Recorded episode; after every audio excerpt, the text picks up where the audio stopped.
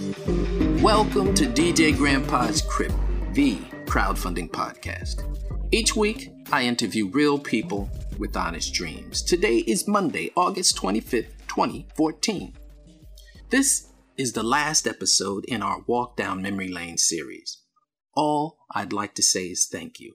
And on this day in history, in 1962, little Eva scored her first and only number one hit with Locomotion. Everybody's doing a brand new dance now. Come on, baby, do the locomotion. I know you get to like it if you give it a chance now. Come on, baby, do the locomotion. My little baby says. Up first, Karen Parsons with the Janet Collins story. Uh, my name is Karen Parsons. You might know me as Hillary from The Fresh Prince of Bel Air. That was a long time ago.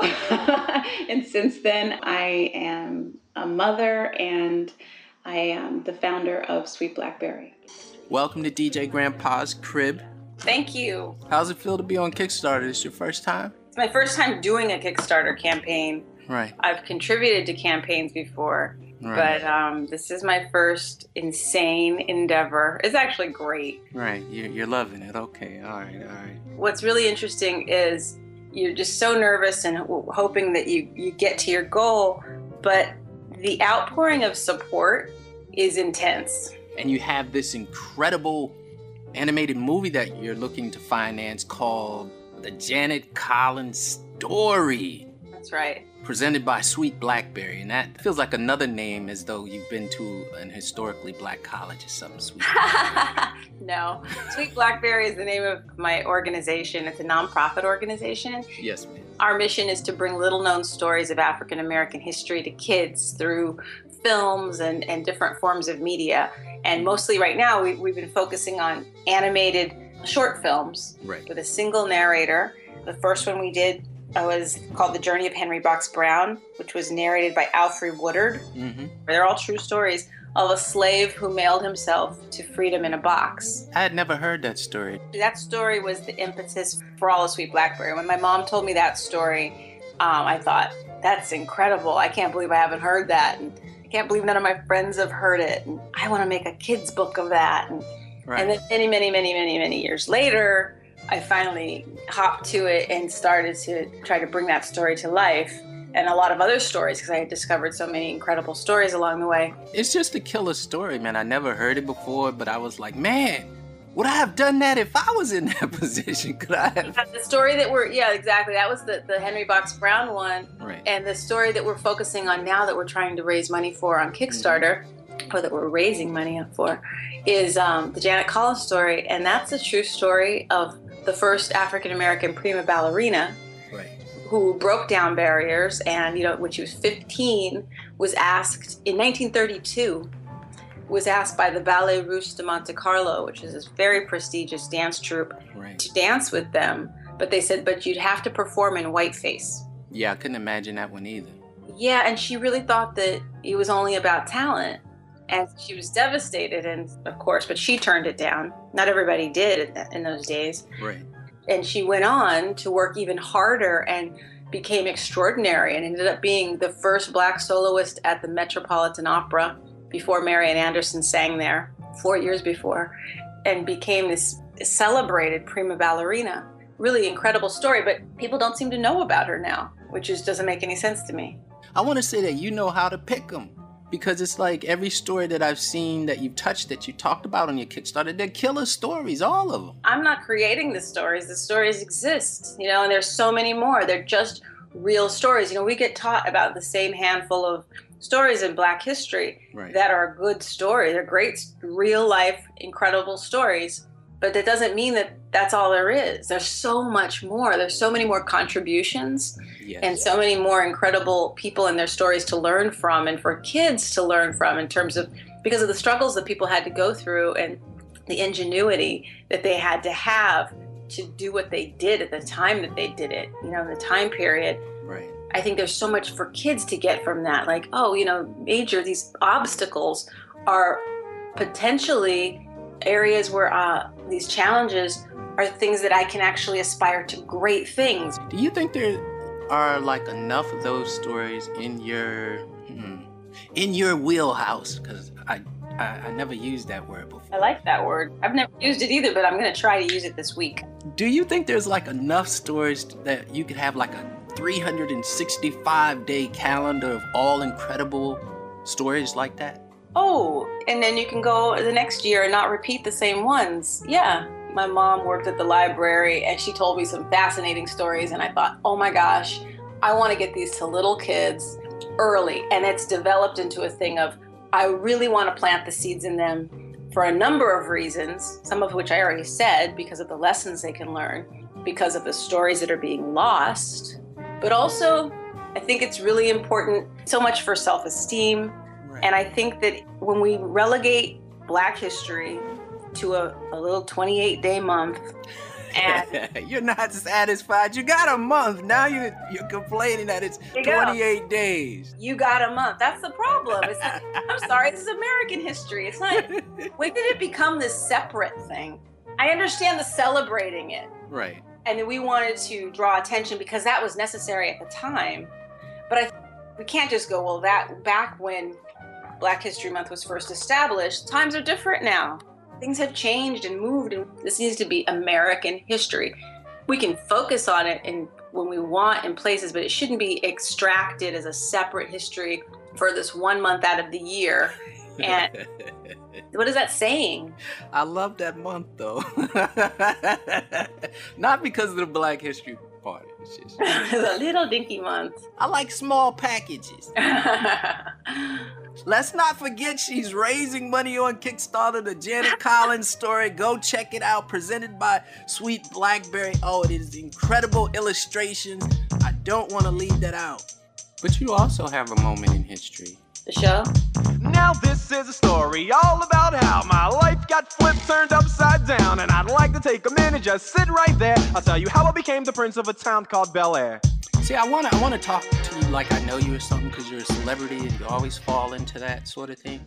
But how does it feel to I guess they call being that pantheon and to have worked with that caliber of talent? You know, not to say that you're not that caliber of talent. We didn't think of it that way. We were You were guys, you guys' heads weren't blown up. Come on. No. I was with a really good group of people. Are you still big into acting or, you know, is it theater? What's it for you these days? I'm not doing any acting right now. I've Right. been focusing on this organization, Sweet Blackberry, and my family. My kids are 11 and 7 now, so I've been really dedicating a lot to that. Not that I'm not I'm not going to ever act again. It's just that's been it's taken a lot of my time. Right, because I didn't pull up your IMDb, and that's one of the Internet Movie Database, and I kind of wanted to stalk you on that for a second and just see, like, See what I've been doing? yeah, yeah, it's like, what is well, dead end. Dead end. yeah, and then I looked at your Kickstarter profile, and I was like, huh, that's not really, no, that's not answering that question either. Nope. But okay, for those of you who've been waiting for her to return to acting or have followed Karen throughout the years, I don't even know how to put this. But anyway, Jazzy. Jeff and the Fresh Prince, but I guess you, thought that was luck. So you starred as Hillary on Jazzy Jeff and the Fresh Prince. Is that the Fresh Prince of Bel Air? The Fresh Prince of Bel Air, yeah. On the Fresh Prince of Bel Air. Yeah, I can never get over calling him Will Smith because. Yeah, you're still stuck in that uh, DJ Jazzy Jeff and the Fresh Prince. Can I say one more thing about him? That's okay. If I had to spin 20 years into the future, I would have never guessed that Will Smith would be Will Smith. That he'd be like this Hollywood A-lister. So I would have never. I would have bet money against it. Not that I'm negative, and not that I don't watch Will Smith movies. It's just I would have never imagined it. Right. He didn't seem like he fit the profile or something. It's like the last I remember Will Smith was I was at Hampton University and I was having a conversation with a cousin of his. And he and Jazzy Jeff were on tour and they were in town. And all these people were just saying, oh, he's so nice, he's so this, he's so that. And I, you know, me being contrary, I'm like, he's not a nice guy. you know, Based on what? Based on what? based on nothing, just based on being a jerk. Part of the reason I think he's had such tremendous success, aside from the obvious things that he's incredibly charming and talented, Yeah. is that there isn't anybody like him. So he inhabits this space, you know, that's just it's just Will. It's just him. Like he does nobody else does quite what he does. Okay, now let's get back to Sweet Blackberry because I know you're getting ready to hang up on me. Yeah. I heard that about you. I heard they said be brief, man, 'cause she tends to hang up. okay, adorable pictures. You need that doing a Kickstarter campaign. This is for an animated film. What is your role in this film? I mean, are you the director, writer, what? I'll be producing and writing it. Yeah, I, that's what I've done in the past on the films that we've done before, which I feel really good about. Mhm. The two films that we did before were both Parents' Choice Award winning films, and they had they ran on HBO for a while. So we know we're uh, doing we're doing something right, but we also we have Chris Rock narrating this one. Oh yeah, yeah, So, yeah. I mean, very excited to have Chris. I mean, it's an incredible story. R. Gregory Christie is doing the illustrations that you talked about that Oh, you see on our Kickstarter, and he's just done a few for us, you know, so people could get an idea, get a taste of it. And then Chris Rock has signed on. So we've got an exceptional team that is ready to do this. We just need people to take a look at what we're doing, and if you like what you see, to please pledge something toward this so we can get to our goal. It's only we only have 11 days left. They do need your help. They're like 40% funded. We're right at half. Oh, yes, my fault. I can't add now. What is wrong with me?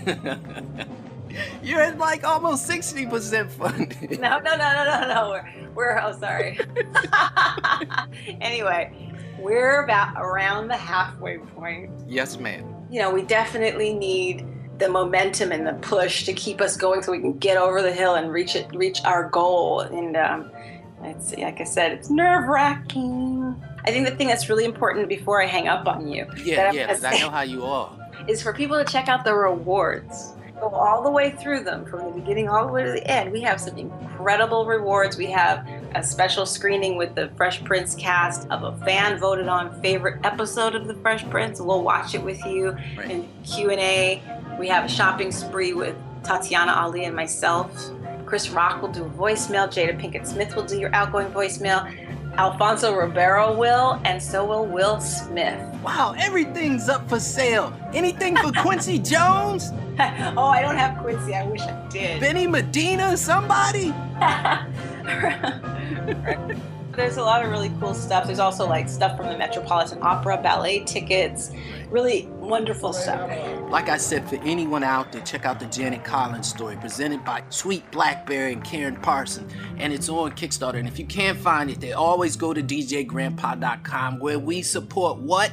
The family. A lot of times, kids. A lot of times, movies, everything. I feel like Crazy Eddie at the moment. But we're selling everything on the Janet Collins page. Check it out. And Miss Parsons, thank you very much for doing this. Uh, I really appreciate it. Thank you.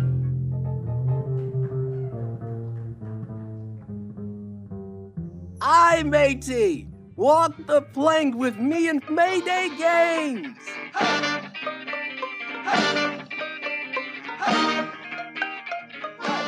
Welcome to the show, Seth. How are you doing? Doing well. Good to be here. When we first started to correspond, I thought you were in Utah. That's where the president of the company is and uh, our employees. But I actually moved out to China about a year and a half ago to focus more on the manufacturing, production, and some Asian distribution. So I've been living here in, in China for about a year and a half with my wife and three kids. Could you tell me about your new action game, Walk the Plank? Walk the Plank is uh, a game we saw last year at uh, Gen Con, and uh, the designers, Jared and Shane, they showed it to us. It's a fun little game where basically what you're doing is you've got a set of 10 cards, you're choosing three of them to play. You put them face down in order, so the starting player will turn his card over, resolve his or her action, and then the play passes to the left and just goes around. Then once everyone's played their first card, then everyone plays the second card in order, and the third card. The neat thing about it is you're mostly hurting other players, trying to advance your own position because you're getting pushed off of a, a pirate ship, and if you fall into the water, you're out. But the fun part about it is that even though you're attacking other players, because you play your cards in this order, you may or may not be able to do what you thought you were going to be able to do. And your uh, your crew that you're in charge of, the three pirates that you have on board, are really stupid. So if you uh, put your third card, shove another player, and all you have when you get to your turn is your guys on that square, then you have to shove your own player. So the pirates are really dumb. Yeah. You may be trying to attack your friend half the time, it doesn't work out, and it just makes it really funny, and it's not as uh, as brutal of a game because there's no real direct attack. half the time you're just lucky if you get to hit anybody at all. So you guys turn against each other in this game? So everybody's trying to uh, push the other players off the plank, and the the last one standing is the winner, basically. We've spoken before, and you said that Mayday Games is a very small company Correct. and that you're growing. Where do you see the majority of the growth coming from for your company?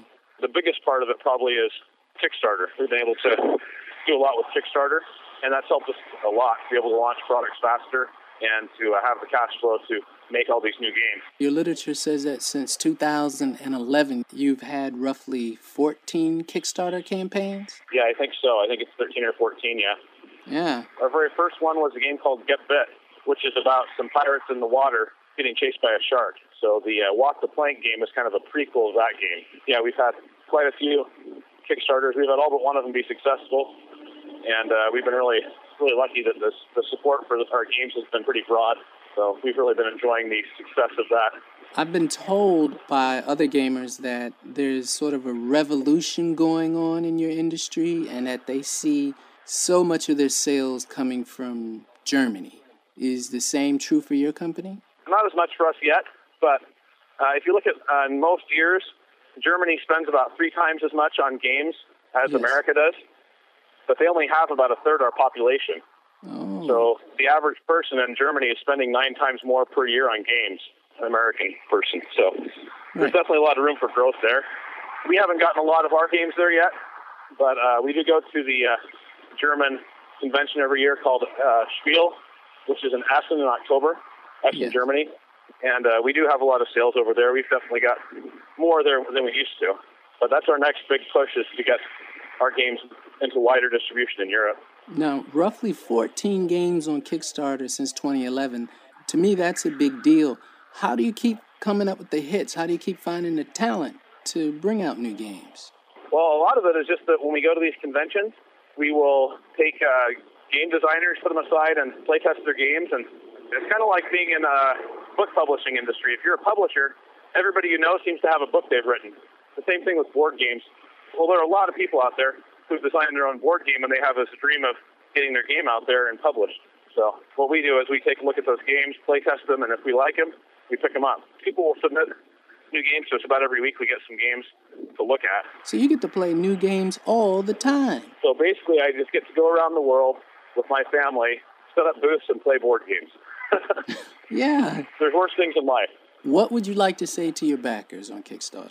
The main thing is a very grateful thanks. We're just really excited that the backers have continued to support us. We have a lot of backers who seem to back every one of our projects. We get a lot of private emails thanking us for the, the games we make. Most of our games are small, easy to play, simple to explain games that you can have a lot of fun with family and friends. And uh, we've just been really overwhelmed with the support that the uh, Kickstarter community has given us. This game, Walk the Plank, you know, pirates are always very exciting, but this game in particular seems to be raising money very quickly on Kickstarter for you guys. I think a lot of that has to do with the price point. We're selling it at $18 delivered to your door in the U.S. Yes. and uh, I think 23 to Canada and 25 worldwide. So the price is really low. And then we're doing something, some new things there too. We're getting a lot of extra Kickstarter bonuses in there for those people who back us on the Kickstarter project that they won't be getting in the main game when we release it to wider distribution. Right. But I think a lot of those factors play into the fact that people are backing it faster than any of our other games before. And uh, I think Kickstarter in general is just being more and more well known. So the, there's a, a larger audience there to look at your game too. Now, where are you at right now? Sounds like you're about to take a plane or something. I'm actually uh, on a on a run. I was on a run around the this lake here. It's a 10 mile run, and I'd forgotten that we were calling because of the time zone. It's only uh, about 10 a.m. here, so uh, there's just some traffic where I am. Well, you make sure you look both ways before you cross the street and yeah, yeah. you know all of that stuff. You know. Yeah, the traffic can be pretty crazy here in China sometimes. The town I live in is called Suzhou, China. Right. It's a town no one's ever heard of, but it's only got six million people in it. That's a town. yeah, wow. six little town I live in. That's a Yep. different world, man. A totally different world. Good luck to you and your company, Mayday Games. Thanks for coming on the crib. Well, thank you very much for having me. I appreciate it. Have a great night.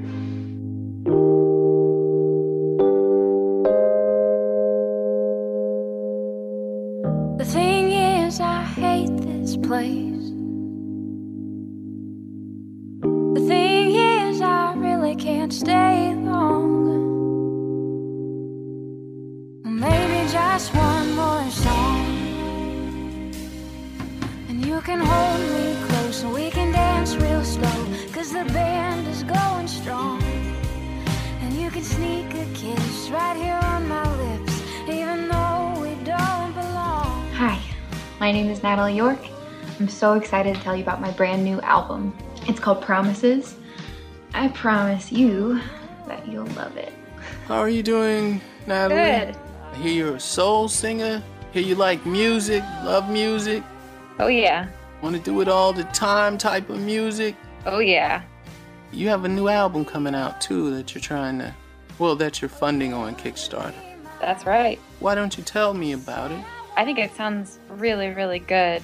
We recorded it this year, went up to the Catskills in upstate New York, and did a lot of the tracking of the live band.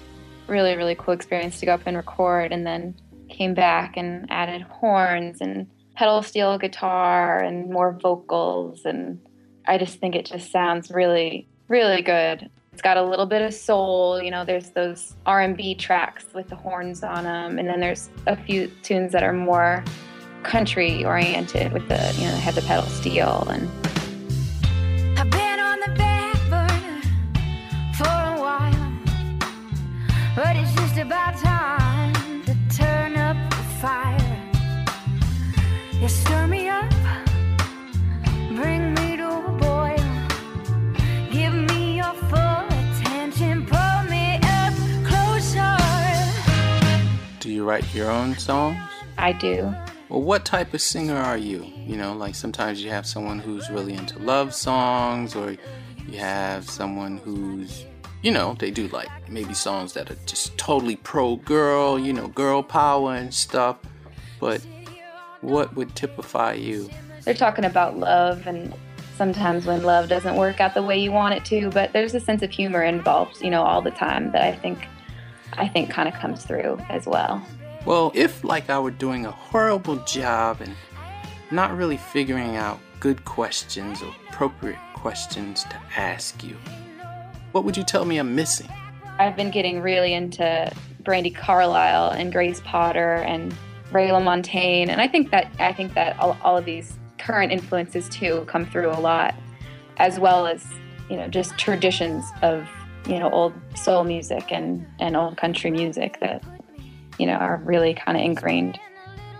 Like, how much would you say of your sound is studio magic, and how much can you pull off live? Like, are you just as good live as you would be in the studio, or It's funny, I just taught a full day of creative writing workshops to a bunch of middle school classes.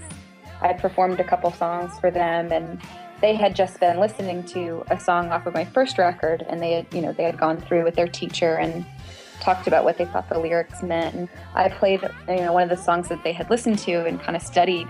And they went around the room and kind of talked about what was different about the live performance and the studio performance. And they all were just like pretty excited by hearing me live. And you know it was very raw and acoustic and just me playing guitar and singing. But i think they were surprised by how much it could fill the room and you know the teacher had asked the students before i even started playing like what they thought the differences might be and one boy raised his hand and said well in the studio you can use auto tune and you can enhance the voice and i think it sounded like he thought that we have to cut her some slack when she performs live because it's never as good. But I think that they were all surprised that a singer can have a powerful impact in a live environment as well. You pull me in with promises, promises, promises. You pull me in with promises. You pull me in with promises of everything you thought I ever are you a teacher? I would like to be. I haven't done a ton of teaching, but I think especially in terms of writing and um, songwriting, I think that I would like to do more teaching. And for anyone out there, if you've enjoyed the music in the background by Natalie York, go to Kickstarter.com and check her page out, check her video out. She has a very uh, enthusiastic video, I'd say, on Kickstarter. and see if you'd like to donate to her campaign to fund, to release in a big way her Yeah. new album. And if you can't find her there, if you get lost for any reason, if you get confused, always go to djgrandpa.com where we post links for all the groups and acts and writers and authors who are on the show. Natalie, thank you very much for coming on the show and sharing your music. Well, thank you so much. Remember, we are the crowdfunding channel and we cover the globe. One adventure game that has had a massive amount of influence on Stasis is LucasArts' The Dig. The Dig was a very important adventure game to me personally because although up to that point there had been uh, adventure game series that dealt with certain mature topics, uh, the Gabriel Knight Who am I speaking to? Chris? Nicholas? Uh, this is Chris, South Africa, huh? Where is South Africa again? southernmost tip of Africa. So, sort of, if you, you know, sort of where Africa is, we're kind of right at the bottom. Oh, yeah, yeah. And I'm in Joburg in Gauteng. So you have the game on Kickstarter. Yes. A sci fi horror isometric adventure game. Yeah, quite, quite a strange combination. I'll, I'll definitely agree to, to that. Yeah, you guys know how to churn out the terms, man. I'm going to keep saying that. 2D, two dimensional. Okay, got you that. Okay, stasis. Yes. Chris, welcome to the crib. Thank you very much. Now, why don't you tell me about this game, Stasis? What is it all about? I love science fiction and I love horror games. Um, and I also love adventure games, sort of in the in the same vein as Monkey Island and The Dig and the old kind of LucasArts classics. Uh, so I kind of set about to make something that takes all of those that love and passion that I have and kind of put it in a big melting pot. And the the end result is Stasis. It's sort of my love letter to everything that I love about science fiction and and adventure games. Well, I love science fiction also. But I'm not going to test your knowledge of science fiction, though. I'm not going to You pull... can try. we No, no, no. I'm not going to pull your card, man. I'm sure you would win. I'm sure you would win. Okay, so LucasArts. I keep hearing of this LucasArts, and now it's defunct. It's Disney now, right? I still have high hopes for them actually doing something really nice with the licenses that they bought. But uh, after, I suppose, the last Star Wars prequels, we never know what they're actually going to do with it. so you're insecure now. You're insecure. I'm insecure about LucasArts in Disney's hands, but I am quite confident because I know that they, I mean, they're, they're a big company, and I suppose if you're going to have a large corporation take over something like Star Wars and the licenses, you know, you want it to be somebody that can have a bit of, a bit of clout and a bit of money behind them. So I'm apprehensively hopeful. yeah, everybody's afraid of the mouse. Everybody's afraid of the mouse. I got you, man. And from the video, it's one of these dystopic future tense stories, right? It's sort of very much a future that you wouldn't necessarily want to actually be caught up in, which I think sort of makes the, the best settings for horror games. You know, you sort of you want to ask that question: Would you want to actually be there? And if the answer is yes, then you're not doing a very good job with the horror game. So you know, the answer should definitely be no. So yeah, it's, it's really kind of a an alternate take on kind of the, worst aspects of society and Right. and finding yourself trapped in this this labyrinth and this this maze and this monolithic uh, ship. You're churning out those words, man. You're making me happy, man. I'm liking this. I'm liking this. All right, now, what happens in the game Stasis that renders the world like this? What what throws the world in this sort of upheaval? In the backstory of the world, there was almost a, a second Cold War, which took the place of sort of a genetics war, so a war of genetic modification and uh, medical research. And basically, sort of the entire thing of do the ends justify the means uh, really came into play. After a, a few years of this horrific experimentation that actually came about, society almost turned a blind eye to what was happening because they were getting the benefits of it. What happened is uh, there was a, a camp, which I've called Camp 571, uh, which was discovered. And essentially, it was the equivalent of what happened in World War II when Auschwitz was actually discovered. And they took the photographs and exposed it to humanity. Okay. That's really sort of where our story starts off. And the spaceship that we found ourselves on, after kind of the large public outcry of what was actually happening, all research was banned. So essentially, they had to find a way to do research out of the sort of prying eyeballs of humanity. And that's why they built the spaceship, this medical research station where our story actually takes place on. Oh, kind of like America and Guantanamo and all of that sort of stuff. Similar, yes, similar, similar. Of, Yeah. you know, the, do do you really want to know how the um, how the sausage is made? Sort of, if you don't know what's actually happening, if you can't see it, it doesn't really affect you. Does it really matter to you as, as a person, as a society? I think that's something that you have to ask yourself. yeah, is this your first game that you're putting out? This is the first game that we're actually publicly releasing. My brother and I have been making games for the better part of two decades together. We did some uh, a game called Blast Radius, which is like a scorched earth sort of game. And um, a few years ago, we were heavily involved in the Star Control 2 community, and we did some fan games there. But this is the first game that we're seriously putting together to actually the first game of the scale that we're actually going to be um, sort of properly releasing. But uh, Nick and I have been working together in a professional company for 11 years now. We own a company together. So we're pretty good at, at sort of working together and getting projects out the door. What's the name of your company? Burn Visual Illustration. If you go to um, burnstudio.com or burn.co.za, um, it, it's an architectural illus- illustration company. So we do illustrations of illustrations and animations of buildings. So you guys are architects turned gamers. Yeah, well, I mean, essentially, um, I wanted to make something that sort of really focused on environment and world building, which is something that we do on an almost day to day basis. So Stasis really started off as cool environments that we then kind of worked the story into, and the entire thing evolved that way. No, I got you. And for anyone out there, if you're interested in Stasis, our conversation, a 2D isometric sci fi horror adventure game. I don't believe I said that well the first time.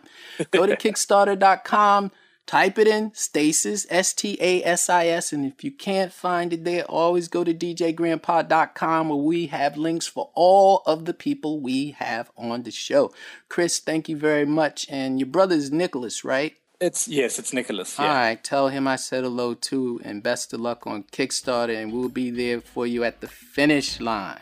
Thank you very, very much, sir. I appreciate it. Have a fantastic day. You too. My name is Joseph Fletcher, and this is my testimony to the healing powers of the American South.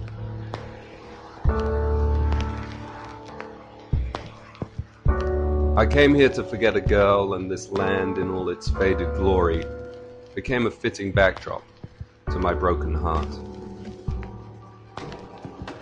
I started shopping in thrift stores and began discovering discarded amateur made vinyl recordings whose faded covers and scratched up grooves struck a chord in me. Hello, how are you, Joseph? Ah, fantastic. Hi, Grandpa. Now, where are you? I, I couldn't exactly. Is it Spain or is it London? I'm in Spain at the moment. Oh, okay. The fortune or the misfortune, depending on whether you like uh, the sun or not, of living there. I'm not really a sun person, so. Okay. Well, sadly, I live in Spain. Well, people, they talk about evolution. Science has got it all figured out. They're trying to tell me that we're part monkey. They say there is no doubt. Well, I'd like to welcome everybody back, and we're talking to Joe Fletcher. He's a documentary filmmaker out of Spain, and he's doing the buddy cop thing with Bedlam Productions out of London. They're producing, well, it seems to be a documentary about one man's journey, one man's heartbreak. It starts in the UK and somehow goes all throughout the South. And Joe's the only one they say who can make this film. So why don't you tell us about it, Joe? What's what's the, what's it all about? the reason I guess that I'm the only person that can make this film is it's a personal story. We're going back maybe 12 years here, but uh, I was living in England and uh, I was in a relationship which uh, sadly at the time ended, and I was kind of distraught and heartbroken.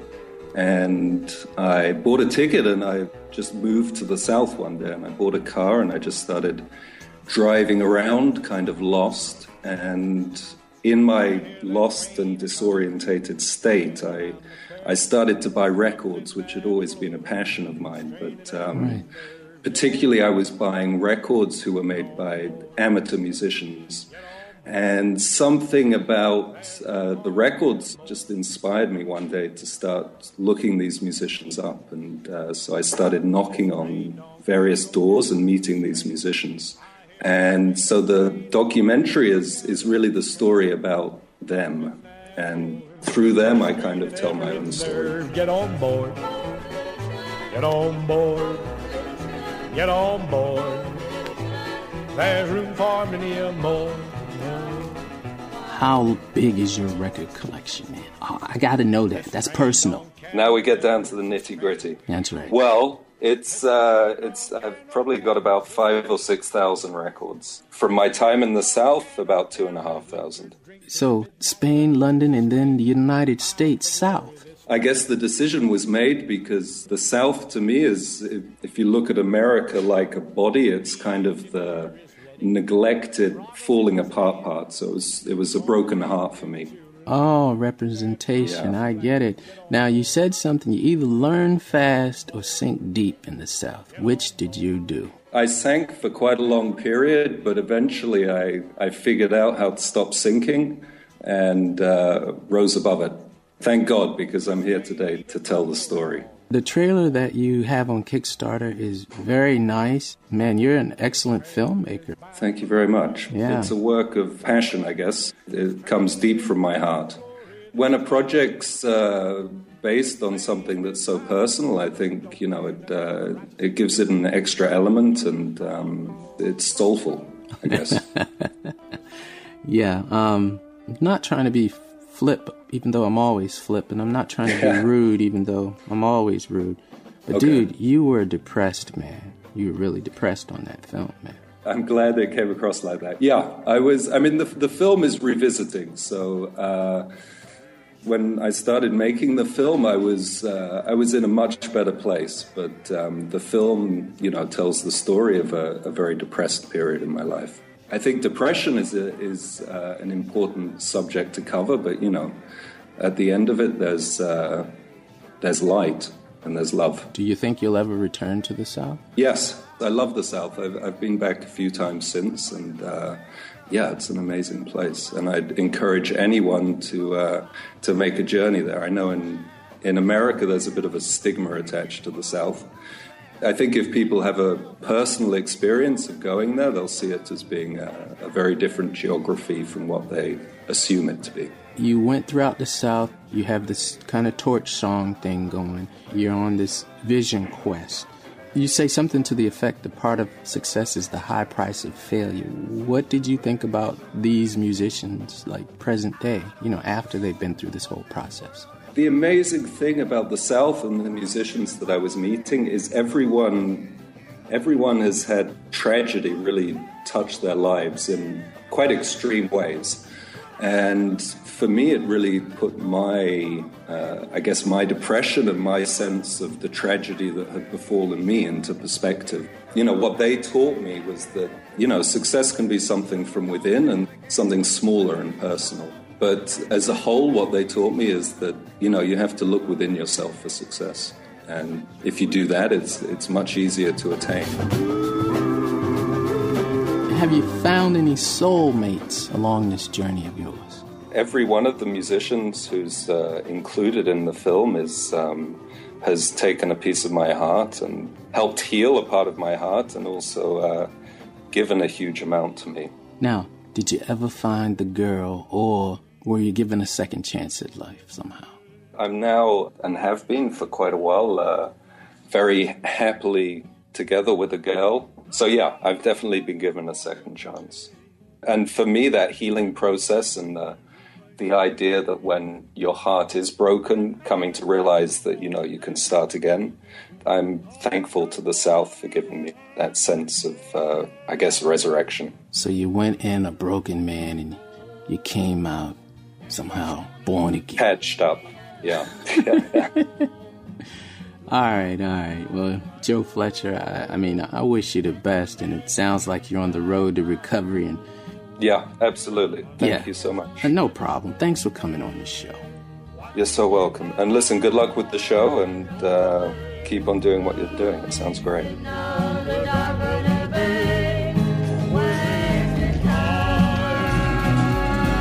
I'd like to thank all our guests. I'd also like to thank our listeners. Each week, we couldn't do it without you guys. A special thanks goes out to Trevor Williams and to my mentor, The Mumbler, for providing music to DJ Grandpa's crib. Thanks to Jeffrey Banks, Bertram Zeke, and Zach Samal, our assistant editors. Until next week, so say we all. The homepage for DJ Grandpa's Crib is djgrandpa.com. You can follow us on Facebook and Twitter, DJ Grandpa's Crib, all one word. Please subscribe to our podcast in iTunes, which helps other people discover the show. And don't forget to leave a comment while you're there. Our producer is Von Rupert. The executive producer of this and all Bedrock Communications podcasts is AF Rufus.